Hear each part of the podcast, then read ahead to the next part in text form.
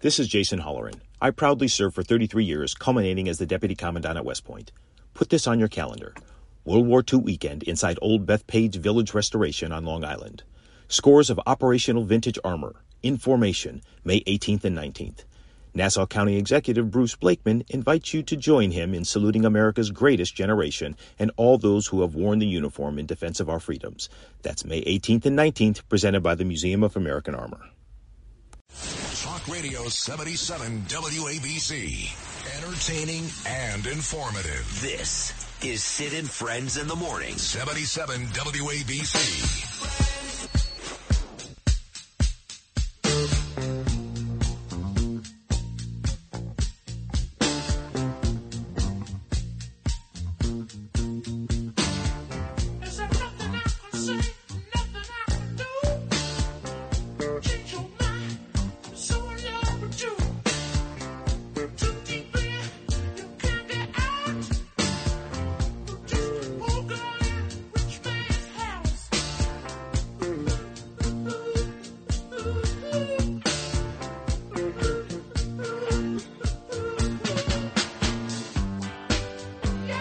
The Rolling Stones emotional rescue. Danielle just took the car to the car wash, and the girl sitting at the cash register had a tip jar. Of course. She's sitting at the cash register. She's not wiping down the car with towels or to where no one was pointing. It happens everywhere. Monica Crowley checks in. She'll be on tomorrow at 840. So she cool now. Talking about Monica, this man's kind of in the same business. I love this guy. Fox News comes on a lot now. May end up in the next New York Post Sid Rosenberg ad. His new column is in the New York Post. Kid mess of Joe Biden's making at border. And of course, Title 42 ended Thursday. All your liberal networks are telling us today that the numbers are down since Title 42 ended. Here he is, the very smart Charlie Gasparino. Charlie, good Monday morning, buddy. How are you?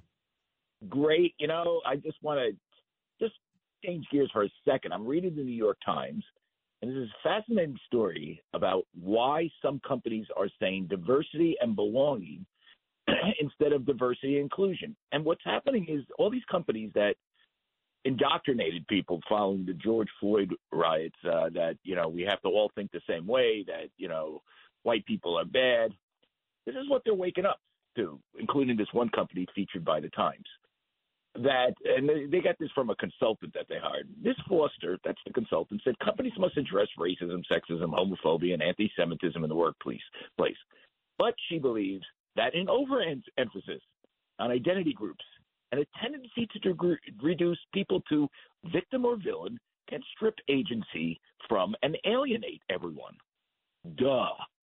it, took, it took how many years to figure out that that that, that woke propaganda, indoctrination, think the uh, camps that they forced everybody in was going to divide people rather. Than I know, really, and it's and it's just getting worse. I mean, my kid, white boy, went to a school, and his friends were black. They turned on him. I'm not going to get too much more detail than that. And even this story with this this hero Daniel Penny who had no idea that Jordan Neely's mother was killed when he was 14. All he saw was some crazy person who kept saying, mind you, I'm going to go to jail today. I'm going to kill all of you. I don't care. Throwing garbage at people sitting on the train, yelling and screaming. I mean, this guy's a hero, but because he was white and Jordan Penny was black, I got to hear Eric Adams and Al Sharpton and all your favorite African American people crying over this kid. AOC. Think about AOC, Sandy Cortez. Okay, I'm telling you, we both we've had similar trajectories in growing up. Uh, I mean, we both went different ways, and I'll and I'll tell you where we diverged. We both lived in the Bronx as kids. We both went to and and our parents took us out of the Bronx, the crummy neighborhoods we were in, and moved us to Yorktown Heights, which is not Scarsdale, trust me, but it's it's not the Bronx. My father worked three jobs to to afford the, the crappy little house we had uh, near a UPS plant and down the block from Section 8 housing. He lived in a very nice place.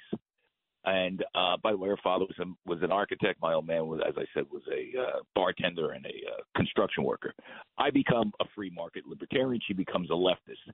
She should not be attacking Daniel Perry, giving that background.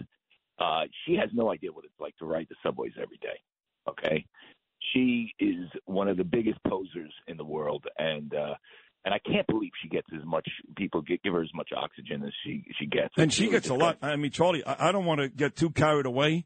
But first of all, you're right. She should not be talking about Daniel Penny, nor should anyone who doesn't ride the subways regularly like I do, or like you do. But, uh, you know, I don't want to minimize who she is. She's just not some attractive girl who beat Joe Crowley. Not my type, mind you, to quote Donald Trump. But uh, certainly considered attractive when you look at people like the older Pelosi's and the Feinsteins. And maybe that's part of the reason why she's had success. But she's got a very big voice in that party, a much bigger voice than people realize. I know it's it's a, it's frightening because she's really that dumb. that, that's, I, I, I don't care what anybody call me whatever. She is not uh, a, a, a, a smart, responsible human being. Yeah, but it's not just dumb. I mean, nowhere near one. it's, but it's not just dumb. I mean, you know, she's No, in New York, It is dumb. right? But she's surrounding herself. I mean, two of her best friends are Ilhan Omar and Rashida Tlaib. I mean, you you know, uh, Eric Adams, for example, called Ed Day an anti-Semite a couple of days ago. Mind you, there are more Jews in Rockland County than most counties in New York, and they voted for this guy oh, and yeah. love him. Right. But you talk about anti. She surrounds herself with two of the biggest Israel haters in the history of this country in New York. Of course.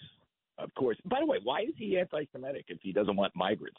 Is that a little bit of a mixed mixed metaphor there? I don't get it either. Did he get his, nation- did he get his nationalities mixed up? I, I don't know. You're either a racist or you're something. If you don't want migrants, you know, you- you're something. And um, I'm gonna, I'm going to say it right now. I don't want migrants in my community. I don't want them.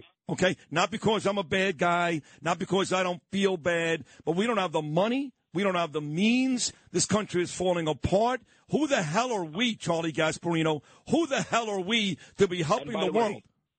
and here's how nefarious it really is. So I'm watching last week, two weeks ago, or last Sunday, not this, not yesterday, the Sunday before, 60 Minutes, and they do this blowout about China, uh, child labor. They make it sound like it's you know Dickens, Dickens and Oliver Twist all over again because um, a company's this company that operates in, mainly in the Midwest hires has has been caught hiring children under 18 to work at really really difficult jobs cleaning up meat processing places. Apparently, the job of spraying down the equipment with you know with boiling water. Obviously, it's it's it's not meant for kids, right? Uh, but the kids came in and they they were hired.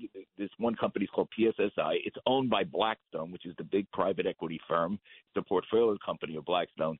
They hired kids, and they made it sound like they hired them at like you know pennies on a dollar, and they just hired them to get cheap foreign labor and kids and all this stuff. Well, let me, say- but, but let me start with that. How could they hire these kids if these kids didn't have ID? Well, that's where I they, they barely mentioned this, and they barely mentioned the fact that these kids were here illegally. They, actually, they didn't mention that they were here illegally. They didn't mention that the parents wanted them to work because you know, immi- listen, I grew up with immigrants, right? Italian immigrants. My friends who were from Italy, they were they were working here when they were 16. They were they were doing you know everything from construction to waiter jobs. I worked in in restaurants when I was 16. I, I'm just saying that that is that the culture. Um, and here's what the what what in beating up Blackstone, which listen, they deserve to get dinged a little bit. They, they, this fell through the cracks. They left out the most important thing: people are here illegally. The e-verify system, they're supposed to say who you are, is a joke.